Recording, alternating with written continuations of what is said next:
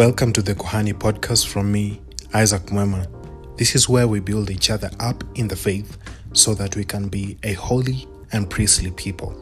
This means that we strive for and are changed by God's presence, while also influencing others to be changed by that same presence.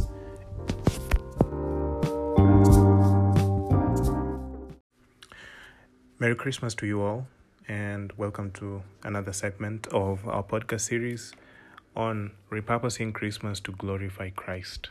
Last time we touched on some of the origins and the misconceptions of Christmas, and we can be rest assured that when we celebrate Christmas, there's nothing wrong we are doing, there's nothing sinful we are doing, but that even so, today we will tackle some of the things that we need to edit out of Christmas so that it can fully glorify Jesus, so that it can fully turn the attention to Christ as it is intended to do. So we're going to pray and then we begin. Thank you, O my Father, for giving us your Son and leaving your Spirit so that, O God, we can find our way unto you, so that your work on earth can be done. And the Lord, till we see your kingdom here, Lord, we will continue praying, we'll continue seeking, continue trusting, continue in faith in church. The Lord, we trust that He will help us even through our inconsistencies, even through our fallenness. That, Lord, until we see the glorified Christ coming upon the mountains of Zion, redeeming His church and Israel, His nation, the Lord, we will still keep going on. We won't stop until, oh God, we see the fullness of your glory. That, Father, we pray that through this podcast, you'll reach out to many, that your work will continually be done. Thank you in Jesus' name. Amen. We will talk historically again um, about Christmas and how it became popularized in the modern world because the challenge with Christmas is its modernization, not in its origins. And we are going to see why. We'll start with Christmas in England, being that England um, received the residues of Christmas cultures from all around Europe, and eventually they colonized the US and they brought those cultures there, and then the US modernized it. And what many countries today have as Christmas came from the US. So you understand the logic as to why we will tackle Christmas in England and then Christmas in America. And then from there, we can discuss some of the uh, errors that we need to blot out of Christmas so that it can fully glorify Jesus. So we begin with Christmas in England, in that uh, the Christmas in England was not originally very Christian. It was initially called Christ's Mass, yes, because of the saturation of Catholicism, and that the post Reformation Church found this to be overtly Catholic and it didn't sit well with them. So that is why, as we discussed in the previous podcast, they had to do away with various things, including Santa Claus, who is Saint Nicholas, as they didn't believe in sainthood, you know, uh, amongst various other things even having to transfer some of the dates that were practiced in the Catholics' uh, whole Christmas calendar, which started way before, uh, you know, with the periods of Advent and all that, and bringing them closer to December 25th because they wanted the focus to be on Jesus.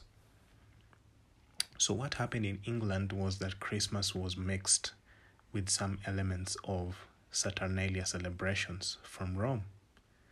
If you're listening to this for the first time and you didn't listen to our previous podcast, you might be lost.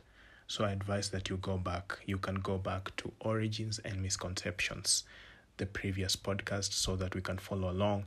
I know when you hear things like Saturnalia, I don't want you to start Googling uh, all over the place, you know, while listening to this, but that it would be helpful to go back to get the context and then. So, what happened is various aspects of Saturnalia were adopted to the Christmas celebrations in England. For example, the role reversals. I told you you should remember it because this is where we'll tackle it. So role reversal was practiced, and that in this case in England, it evolved to be such that employees took the place of their bosses momentarily. And even in the church, we had the acolytes who are layman assistants to the deacons, to the diaconate. They would reverse the roles with the bishop. So we can only imagine how that would look like. But that this was still a 12 day Christmas as the Catholics would practice it, and they called it Christmas Tide. So this was from December 24th up to January 5th, very long duration of Christmas. And that, in fact, this is where the 12th day of Christmas song comes from. So they adopted the role reversals directly from Saturnalia, like it was just a direct infusion of it, you know, not caring about its implications so much and whatnot as they would with other practices. But that this seems to be one thing that sneaked, especially in England Catholic celebrations, that might have brought a lot of pollution of Christmas celebrations. They also celeb- uh, they also celebrated uh, the king of the bean, what was called the king of the bean, whereby a bean or a pea would be hidden inside a 12th night cake. So, in the 12th night of Christmas, they would prepare a cake and live inside a bean or a pea uh, in the celebration of the 12th day of Christmas. The reason why the pea would be hidden inside the cake was so that peasants would find it and that the peasant who found it in the slice of cake that they were eating were crowned to be the king of the bean as a master of ceremony. So this was uh, at that time a modern adaptation of the role reversal from Saturnalia. So this person would be crowned king of the bean. And you know, in our modern culture, kingship, royalty, queenship, the monarchy does not mean much to us, but to England at that time, that meant a lot. You know, someone who would be the king of the bin would have some level of authority during that evening. In fact, there would be sort of like a master of ceremony for the rest of that evening, you know, to demand and to ask certain things. And yet, that was a peasant. That was someone that previously didn't have a voice. And therefore, in the table of where masters are, their masters, their employers are, they could have a say. So they would receive honor even from their masters for the rest of the evening. And of course, these went out of control. Um, but that we cannot that this is obviously an idea that was stole from Saturnalia's uh, Lord of Misrule. In Saturnalia, the, Ro- the Romans had what they call the Lord of Misrule, which um, is sort of this same idea as the King of the Bean, but that this is more of an modern adaptation to it you know, in the Lord of Misrule, they would allow lower class people in Rome to take the reins of power, and anything that they commanded, they commanded, you know, would be followed, even if it was immoral or degrading. So in the Roman culture, of course, we say that their Saturnalia celebrations and Sol Invictus were very immoral, and therefore you'd get a lower class person being given the authority, maybe of their governing that in that uh, house in the winter celebrations, and that they would demand things that are particularly awful. Uh, and we, we don't even want to talk about that. So, in England, back in England, uh, peasants began misusing this uh, king of the bean, this role reversal thing. You know, they would knock on the doors of the wealthy and refuse to leave until they are given some material possessions that they demanded you know, they even threatened violence if the wealthy people refused to give them what they wanted. And so, in the We Wish You a Merry Christmas song, I don't know if many of us know the lyrics, but you can Google it.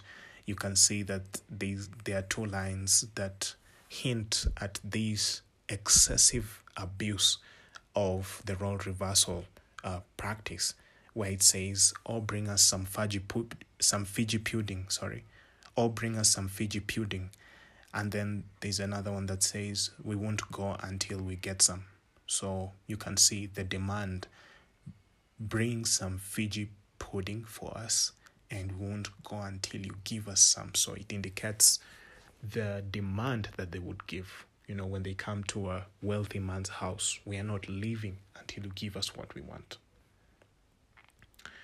So, this Christmas in England was quite wild. There was partying, and it included feasting and drinking and partying in the street, which, you know, welcomed a lot of immoral acts and indecency. This carnival like Christmas went on, you know, until the late 1800s in old England, and this was a period after the death of Queen Elizabeth in 1603, where Christmas turned into a frenzy. Drunkenness in the New Year's Eve was common, partying in the streets, costume wearing, going door to door to ask for handouts, you know, almost like what is being done in Halloween celebrations. Christmas then was not a holiday, but simply an excuse for bad behavior. But this changed after the English Civil War, where the church was heavily against these practices.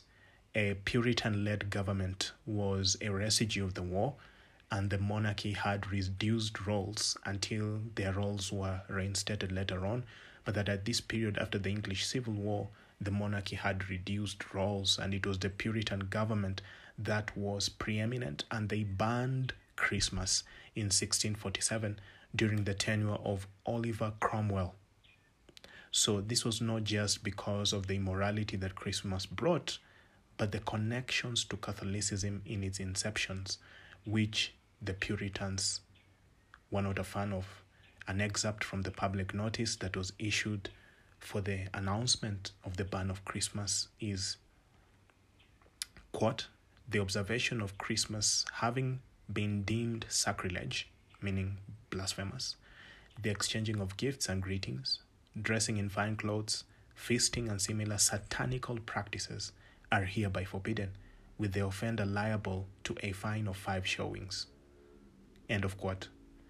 So you can see how the Puritan government was quite um, legalistic about Christmas, and they would not allow anything that would look Catholic, you know, to appear within culture, and they even ended up banning Christmas. So if this is the way that you want to treat Christmas, which is what I found some Christmas some Christians doing, sorry, uh, you just know that you're not the first one to do it. Some people have ended up on this road, and it ended up being rather harmful than useful. So, the Puritan-led government was quite legalistic, making even the making of Christmas pudding to be a crime. So you can imagine they even restricted making Christmas pudding. Of course uh, people find ways to do things they want to do. And so eventually the English people found loopholes in the law and they imported pudding from France. And so the government even banned the very eating of pudding. So we can see this excessive, forceful, coercive, you know, limitation of Christmas by whichever means. Five years later, Cromwell dies, and the monarchy returns and they reinstated Christmas. We're going to move on to Christmas in early America and then we are going to see how some of these elements they dropped into the modernism of Christmas as we know it. So most of the American people, uh, and by the way, I know that my podcast, the number one uh, populace of people who listen to this podcast are Americans, and therefore you can uh, forgive me here and there if there's one or two details that uh, I may not exactly nail it, but that uh, you could also help us to fact check and be able to just follow along with us. We're not telling you what your history is about, but that you can just help us to go through this because, especially where I'm coming from, many people are starting to have a lot of questions about Christmas and we have to deal with it theologically, even with history, so that people can judge correctly and avoid panicking and things like that. So, kindly join along. So, most of the American people that uh, came from Europe during the largest immigration in the 1800s. So, in the 1800s, there was one of the largest European migration to the US, and Christmas was not always a major holiday in the US before that. A majority of the immigrants that came in the Mayflower were those with Puritan ideologies, so that's why the two stories connect.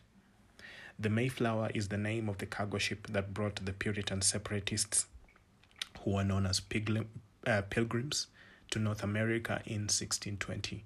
So they established the first permanent New England colony, you know, and this was in the 17th and 18th century. So we've established how the Puritans felt about Christmas. And so, therefore, you can understand that if they were to build colonies in the US, how the treatment of Christmas would be, you know, and, and that is exactly what was done in the colonies of New England, you know, um, like Massachusetts and various others they didn't have any recognition or observant observance of Christmas traditions. Puritans were not the most leisurely people. In fact, most of the European calendars, you know, around Europe uh, over the past two millennia have had an average of 240 working days in a year. So, therefore, means that um, 240, you know, minus the 365 days in a year, you're left with 125. So most of the European countries have 125 weekends and bank holidays that are left and 240 working days. But the Puritan calendar is different. Instead of 240 working days, they had, wait for it, 300 working days in a year. So therefore, that means that the people are only left with 65 off days. Do you know what that means? Just for a fact, there are 52 weeks in a year, and therefore that means that 52 times the two days of the weekend, because you're supposed to have two off days in a week. So that 52 times 2 is already 104 weekend days at the very least. 104 off days. Yet these guys had 65 days off only. So it's no surprise that Christmas could not stand a chance amongst Puritans, you know, and especially uh, with Christmas having the bad reputation of being a day for troublemaking and partying, um, it had to be restricted. So the Revolutionary War that came later on in the US started to turn a tide towards these Puritan tight uh, policies. Uh, when the Revolutionary War came, Americans distanced themselves from things that were of the British culture, and that included Christmas. So Christmas was even further shoved off. So it it wasn't made fully illegal to celebrate Christmas in the colonies, but that you'd had to have to be accountable, you know, to the society around you as to why you did it. And the American government removed the winter celebration from the calendar and they refused to give off days to workers. In fact, from 1789, the Congress sat in session on Christmas Day till 1856 as a riot of British culture and influence.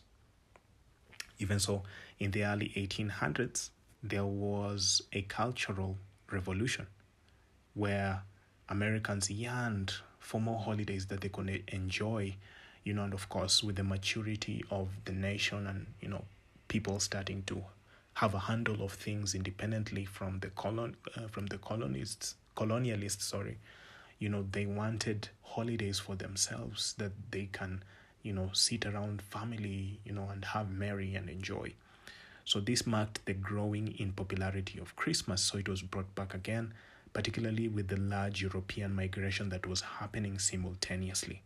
So between 1870 and 1900, the largest number of immigrants continued to come from Northern and even Western Europe, including Great Britain, Ireland, and Scandinavia. And I know Scandinavia rings some bells because we talked about it from the previous podcast. So these cultural paradigm shifts contributed to theological amendments in the in the Puritan church because society around them was evolving. And so in the early 1800s the Puritan church elders started to call for Christmas observance in its churches. So the political, social, and religious spheres were colliding and agreeing to restore Christmas and even to reinvent it. And this is where the modern version of Christmas was birthed and spread throughout the world. So in the in the 1900s, Christmas changed tone from an adult holiday, as it were in England, to a more family friendly holiday, you know, celebration that could include children. And it would be a festivity that people would look forward to all year long and is heartwarming and joyful. And you know how we feel about Christmas even up to today. It's something we look forward to. Some important figures uh, that are attributed to coining the modern version of Christmas in the US will give two major examples. And this is where perhaps we can start to pick out some of the errors that happened with the modernization of Christmas. The first being a Christmas Carol movie in 1843 by Charles Dickens. So the movie recounts the story of Ebenezer Scrooge, who is an elderly miser who is visited by the ghost of his former business partner, Jacob Marley, and the spirits of Christmas, past, present, and yet to come. Already, so many things that are wrong with that statement. So, after their visits, Scrooge is transformed into a kinder, gentler man. So, spirits visit Scrooge Scrooge turns into a gentler man, and we are going to see that Scrooge is a representative of some of the people that were against Christmas. We'll talk about it later. So it's important to note that the Dickens movie happened at a time when Christmas was not fully infused as a part of the American culture. So this was part of the people that shook, you know, the Puritan stand on Christmas holidays. They were the people who were knocking on the door, you know, rioting silently and, and you know, releasing a movie through the media to challenge some of the Puritan ideologies. You know, most businesses remained opened on the holiday as Puritans would have it. And so Dickens was imagining Christmas. You know, he was not speaking about, you know, Christmas as was as had happened before it was an imagination in his mind as to what he would imagine christmas to be. And he helped to form the ideas behind the modern day christmas. Scrooge of course as we have mentioned is a representative in the movie as many movies would have characters representing something in modern society if they are criticizing something. So scrooge is a crit is a, uh, a critic made character, if that makes sense, or is if it's a word I've coined, please understand what I'm saying. Um, he was a rep- representative of the old Puritan ideologies around Christmas, and you understand why they would paint him initially as a tough man, you know, that was not kind and all that, and then spirits visit him, and then he changes into a kinder man, meaning that he is willing to allow for the workers to have off days, you know, and it's because of that transition where spirits visited him, and then all of a sudden he becomes kinder, a kinder man, more generous, and he's more accepting to the idea of Christmas towards the end of the movie.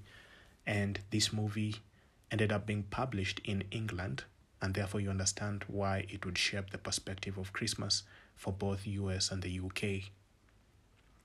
Another character that was crucial towards Christmas is Washington Irving, who was one of the most popular American authors in the 19th century.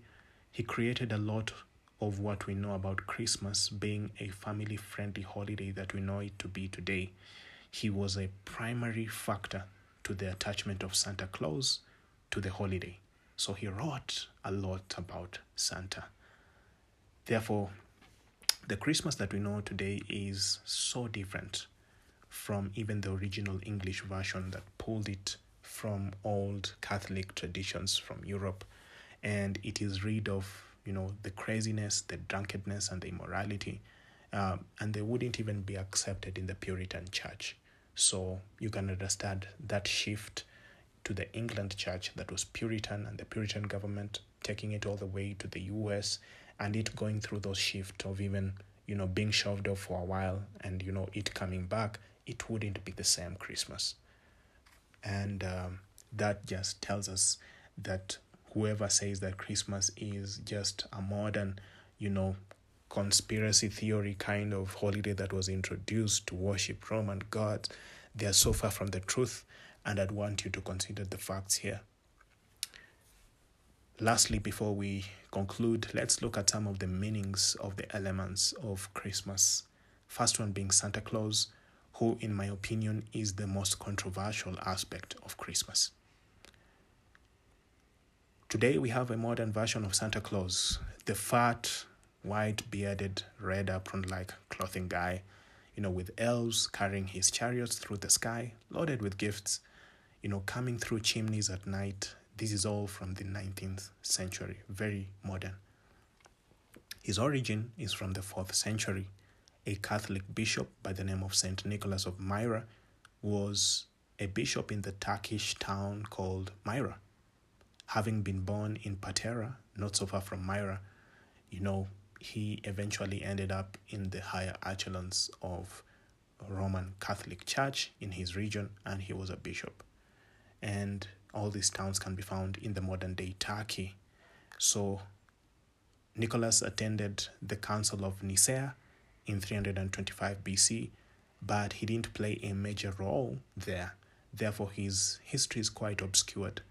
You know, apart from being known for his generosity, you know, which led to his sainthood, and actually, five popes in the Roman Catholic Church history were named after Nicholas. His parents, his parents left him a large inheritance, and he therefore decided to use the money to help people in need, as was known for his uh, history, for his nature of generosity.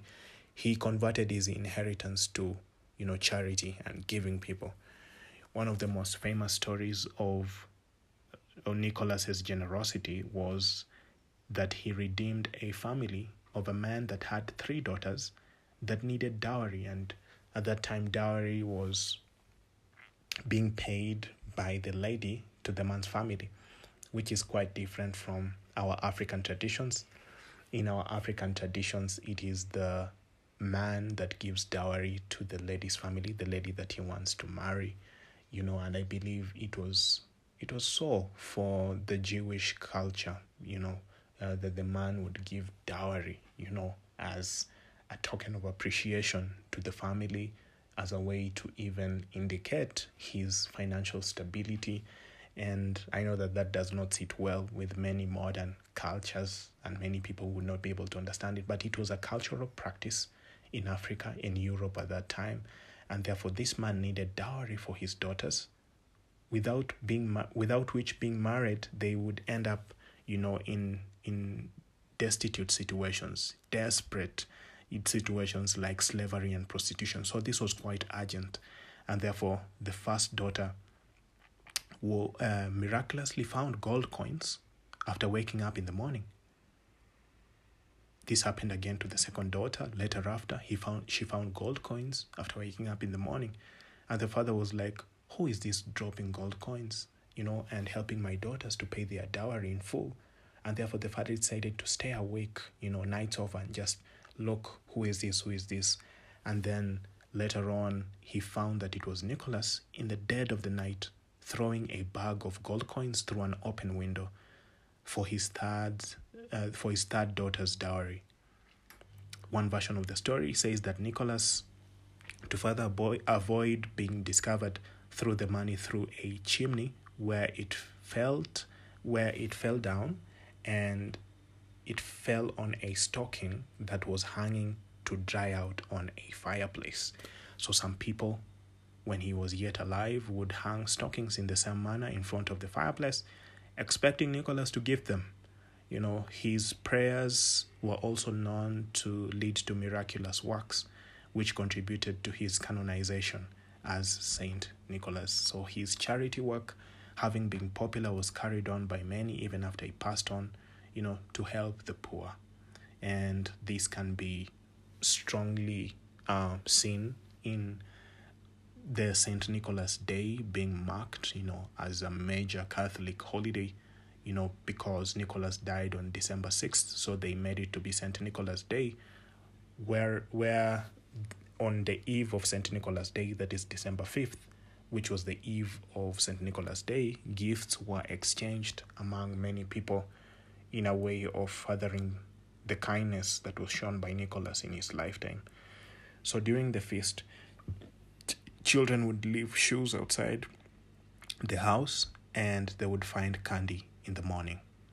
So when Pro- Protestantism uh, gained ground in Northern Europe, there was a need to replace Nicholas with a more neutral figure because sainthood and all that stuff just didn't sit well with the Protestants. And hence, and, and it doesn't sit well with me, even me today. I don't agree with that part of Catholicism. I think it is quite dangerous and more closer to maybe some of the Roman traditions that they had, you know, and it influenced how they thought about some certain theological uh, teachings. So we move on. Uh, so Christians, the Protestants, they removed uh, the name Santa um, Saint Nicholas because at that time it was not yet Santa Claus; it was Saint Nicholas Day. Uh, they they named they named it Father Nicol uh, Father Christmas. Sorry, in England. In England, they named him Father Christmas. In Netherlands, he was called Sinterklaas, which is what we talked about in the previous podcast. This is more of a Dutch version of the Santa that we know today, and eventually he this Sinterklaas was the version that was proposed to Americans, and they made Santa Claus out of that name. So in Germany and in Austria, the legend of Santa changed as Luther wanted to change the attention from Santa to Jesus. We talked about Martin Luther, you know, a great reformist in the German uh, uh, Protestant church, and that he brought a lot of changes to the Roman Catholic version of Christmas in that he edited it out as opposed to the other radical Protestants that were like the Puritans that wanted Christians uh, Christmas to be abolished in the first place but that him he brought neutrality to the situation and said no we are going to edit out some of the things that we know do not bring attention to Jesus like Santa and we are going to make it to glorify Jesus as much as possible and therefore Luther you know removed Santa from there you know, and he replaced him with Jesus. And he also moved the gift giving on the eve of St. Nicholas Day, you know, from December 5th to the eve of Christmas on 24th. And he renamed the day to be Christkindl or Christ Child. We also discussed that in the previous podcast. So, when Europeans migrated in one of the largest migrations to the US to date in the 1800s, they brought with them all these legends you can imagine and traditions about Christmas. You know, then eventually they got Americanized. So, for example, the English Christ Mass that we started with became Christmas. The German Christkindl became Kris Kringle. The Dutch Sinterklaas became Santa Claus. You know, particularly popularized by Coca Cola, you know, to boost sales in the holiday season. And this was thought initially um, Santa was thought initially to be more of a sailor, you know, and he initially, even in his inception in the US, is a very different version of Santa Claus than we know him today. Santa wasn't fully accepted as an idea before, you know, even that uh, Santa wasn't half of what we know him today then, uh, till like 1822 when Clement Clark Moore so this is in the US. Clement Clark Moore wrote one of the most famous American poems popularizing Santa as we know him today. The poem is called A Visit from St. Nicholas. The poem today is known as The Night Before Christmas. In Moore's story, Santa is an elf who descends through chimneys to give gifts to children. Moore's Santa rode a sleigh tagged by eight lion reindeers he gave names to the reindeers, even though some of the names have been changed today. Santa is described in the poems as having rosy cheeks and red nose. He wore fur and he has a white beard. He smoked pipe, so he had a nicotine addiction, and he had a round belly that shook whenever he laughed, ho, ho, ho. So the modern Santa is not uh, addicted to nicotine anymore, but that he has an appetite for milk and cookies. In 1863, uh, Thomas Nast was also um, known to have been one of the people that popularized the idea of Santa because he illustrated Santa in an American publication called Harper's Weekly Magazine. So he reinforced Moore's poem's idea of Santa. So he, however, drew Santa into a full grown man, not an elf. And then the suit, which was initially brown, was now red. He had a bigger tummy, and he was a resident of the North Pole, and he had a naughty or nice list. Naughty list being uh, he would have a naughty list of the children who did wrong things and a nice list at, at least to reward the children who did the right things. So in one in one sense santa is painted as being omniscient which is one of the issues with santa. We continue however. Nast's uh, santa was a riot against the ruthless cold-hearted businessmen of their time who were called the robber barons who built their businesses on the premise of robbing the poor workers in their interests in their industries through sketchy business practices. And so, and so Santa was like the inverse of the robber barons um, in that Santa was introduced to be the opposite of that in that he gave to the poor. Later on however it is Coca-Cola that finished the modern version of Santa as we know him today in that uh, in 1931 uh, Coca Cola be- began boasting winter sales during the Great Depression. So they ran ad campaigns, you know, with Santa. Santa had black boots and a black belt, you know, as new additions to the illustration by Thomas Nast. So this is a modern Santa, you know, that we have today. Coca-Cola being a big company was was using the philanthropic card from Nast's idea of Santa to win the market share while reserving their public relations.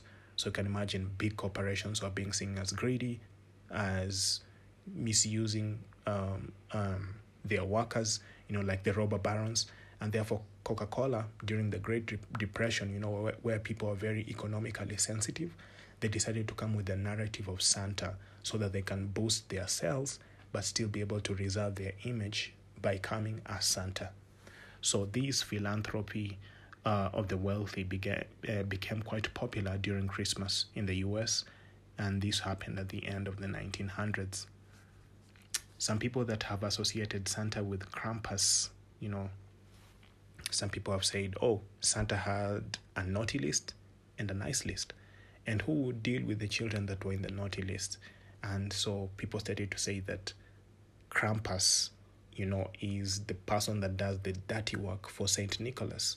And this was mostly an idea that was popularized in the 12th century that there's this legendary godlike figure called Krampus, and he would punish and kidnap bad children.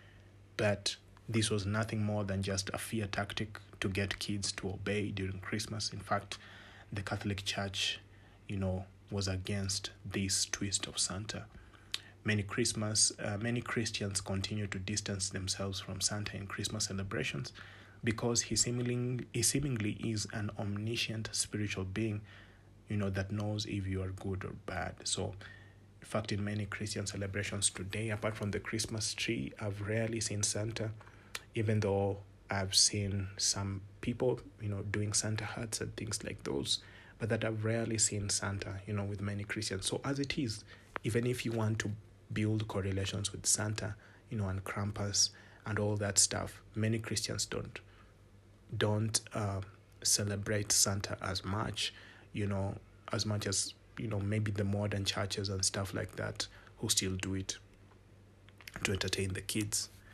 Secondly, is Christmas trees. Let's look at them briefly. We've seen how winter celebrations were a vital part of ancient civilizations and empires, including Rome. But that also we saw in the previous podcast how activities like Yule log in parts of Europe incorporated florals and light in their winter celebrations. Therefore, the use of greenery and light was a common part of old cultures during winter and this happened in civilizations that were not in contact with one another. They had no universal agreement as us today to see that this nation does this, therefore, let's do it. You know, we're talking about Egypt, you know, when it was a superpower long ago. You know, we're talking about all ancient world. We're talking about Chinese, talking about Aztecs.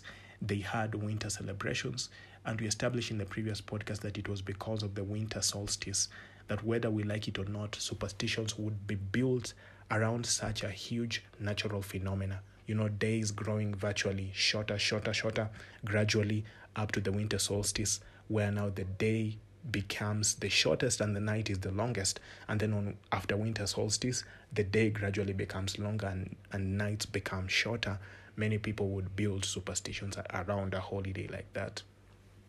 You know, and you know, apart from you know uh, the various other things, greeneries were part of this celebration, like we said, apart from animal sacrifices and things like those, greeneries were part of these celebrations where they would have evergreen plants, you know, because they they looked unique, you know, in that they survived the harsh winter weather.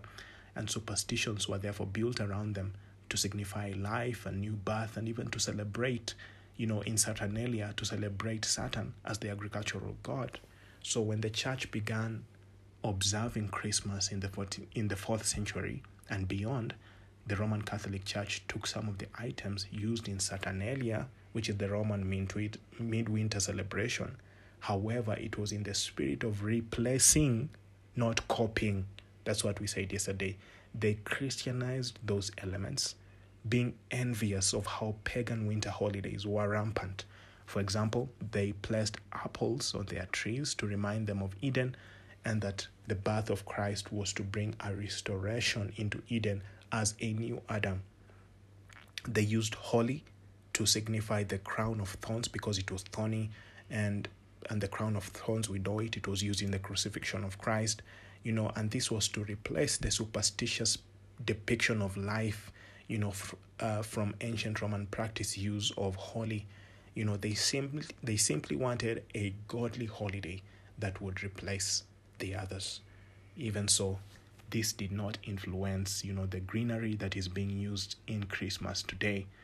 Uh, fast forward to the Middle Ages, December 24th was called Adam and Eve Day, and in Europe they had skits and plays on this day you know, commonly known as Paradise Plays. And Martin Luther, uh, having loved these para- Paradise Plays and skits, you know, he used them to set the stage for the revelation of the birth of Christ in the following day on Christmas. And the plays were commonly known to have a paradise tree, and people saw that it was a good idea, these paradise trees, you know, and they would now bring the trees indoors and this paradise tree ended up being what we know as Christmas trees today. The earliest modern version of the Christmas tree can be traced to Latvia in 1510 and then in France a little after that. In 1561, a German nuanced area in France liked Christmas trees so much that the government had to restrict it to only one tree a family.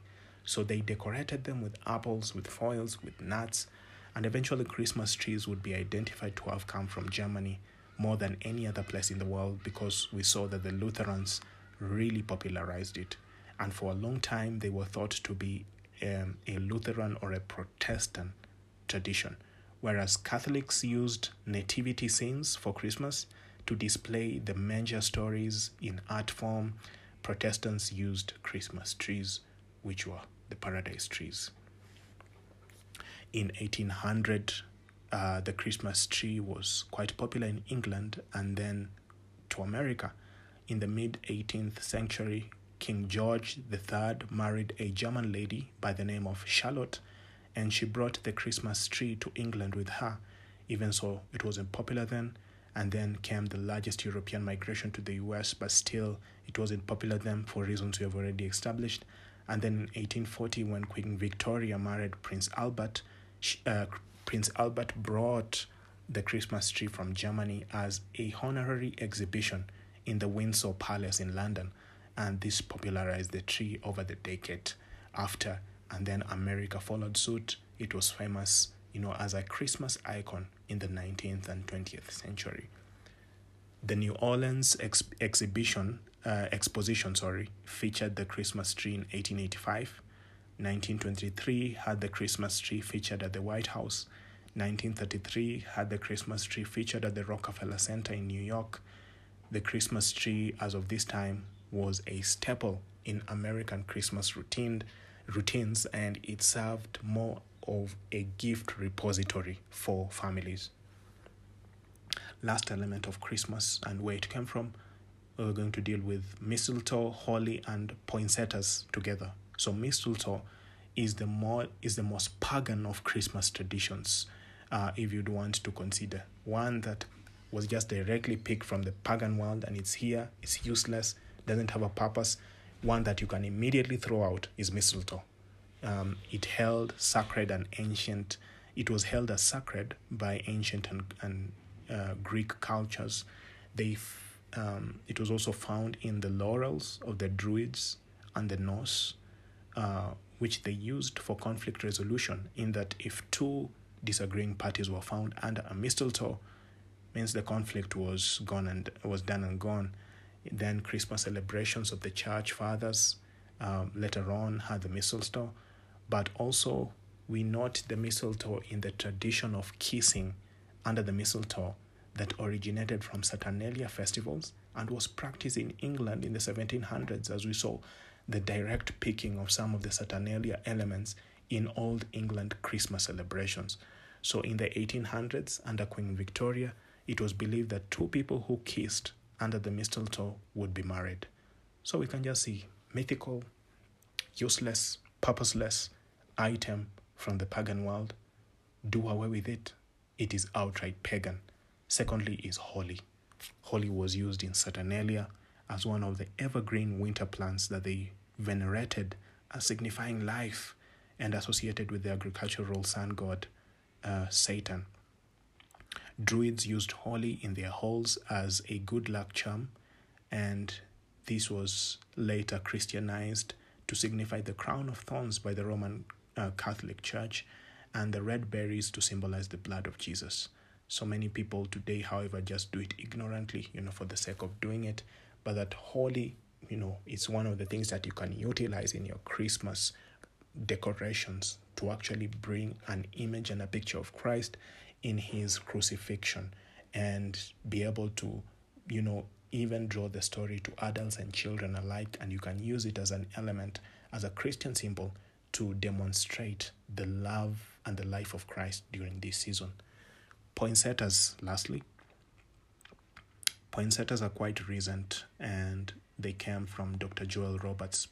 Uh, he's called Dr. Joel Robert Poinsett. He was an American ambassador to Mexico and he brought the plant back from Mexico in 1828. And it, it has no clear connection to Christmas whatsoever, except that the National Poinsettia Day is December 12th. So this is identified with Christmas mostly just for aesthetic value. It turns red when other plants die, and that's it. So, to finish this podcast, here are some of the questions that we need to seriously ask ourselves. We have looked at much of history, much of facts, much of people, much of years, much of cultures, and we know that Christmas is not pagan at this point. It's not wrong to practice it, but that even so, there are some questions we need to ask ourselves with the modernization of Christmas. In that, what do some of the things in Christmas have to do with Jesus? Given that Christmas was Christ's Mass, it was intended to worship and glorify Christ from its inception. When the church had a revival during the days of Constantine, this was to battle ancient cultures and to bring about Jesus, and it worked and it was a powerful holiday that came and swept over Saturnalia and Sol Invictus. And today we no longer celebrate Saturnalia or Sol Invictus in our culture, but that Christmas has eclipsed it all. It's glory to God. The challenge is with its modernization today. How many of us can outrightly say when Christmas ads start to run, you know, when we have Christmas sales and all those things, that Jesus has just been diluted and just swept under the carpet in Christmas, you know, unless we go to church on Christmas Day. The heavy commercialization, during Christmas. Not that it is bad, not that we are anti business. In fact, if not for business, maybe some businesses could not survive, if not for Christmas, sorry. But that the heavy commercialization that is there during Christmas, it eclipses, it, it, it hinders, it obscures, it, it gets the attention away from Christ.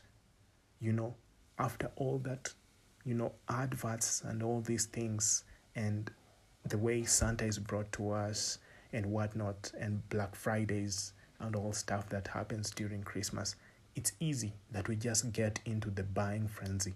It's easy that we go into the old version of Christmas where it's just about buying and parting and doing this and doing that. Do we question ourselves how that can deviate us from Christ? There's a way to do it with balance, with maturity. The parting that is there, we have talked about it. You know, should we just indulge in in gluttony during this season? Just in excessive eating, just moving from one household, from one relative to another, one neighbor to another, eating as if you are never going to eat before. It deviates attention. The lingual theft that is happening during Christmas is not being over religious. Why the lingual theft in things like Xmas? That re- you replace the whole Christ in Christmas, whom this season is about. Why would there be things like that? You know, we should question some of the things that are happening in the modern version of Christmas. My biggest contention with Christmas, I've already said it, is Santa Claus, and I'm going to state the reasons why. This is it. What does an omniscient, an, an omniscient spiritual being have to do with Christmas apart from Jesus? Who is this omniscient guy that knows about kids, rewards them for doing wrong and right? You know, it's scary to consider, and I'm not planting a thought, but it's scary to consider that Santa could even be a wordplay for Satan.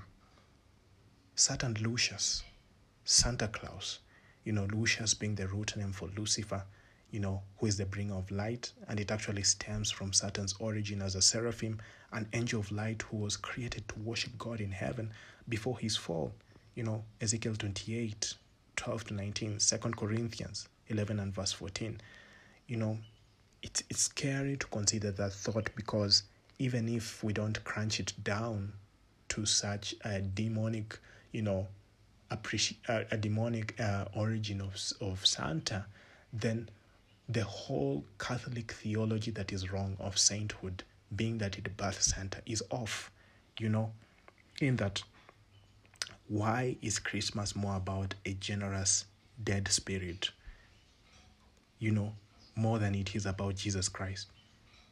Because Santa is a reminiscence of a dead man at the very least. And which gifts can dead people give? And worse, we have allowed our children to love Santa. What seeds are we sowing in them during these festivities? In my thumbnail for this episode today, I have a Santa who is crawling in the chimney with with uh, um, with a weapon because this idea of a Santa that gives might well be a Santa that takes something away. You can check the thumbnail today. It's a Santa that is crawling in the chimney with an axe. And we need to question it.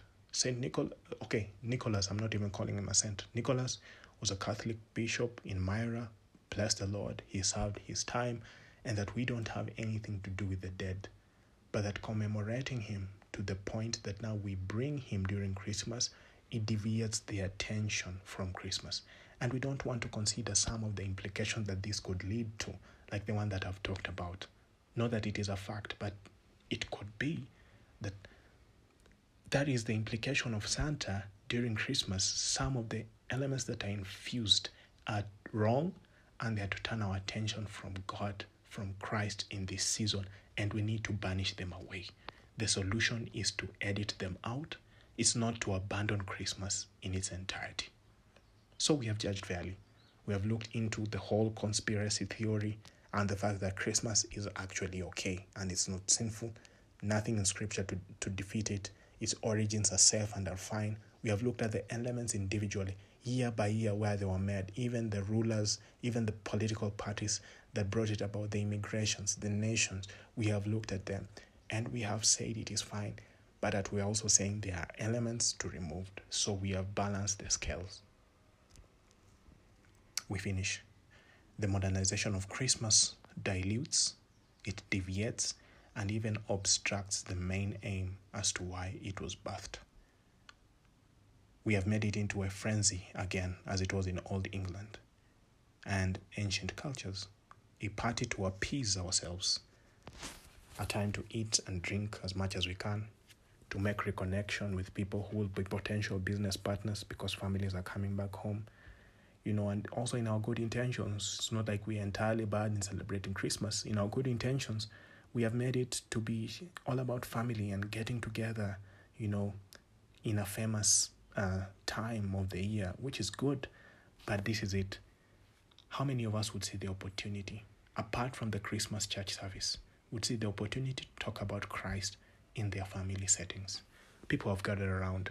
Some people that just during the year get lost, you know, you know those type of fellas, but they just pop their heads during Christmas out of nowhere we see them in church and at home, and that what an opportune moment to speak about Christ, who is the reason for this season. So that's my urge to you today. Blot out the bonds of Christmas, the, the things that are pagan, the things that we don't know their origins and what they, re- they really intended to be. Let the holiday be as it is, but that you can use it to glorify Christ in your family.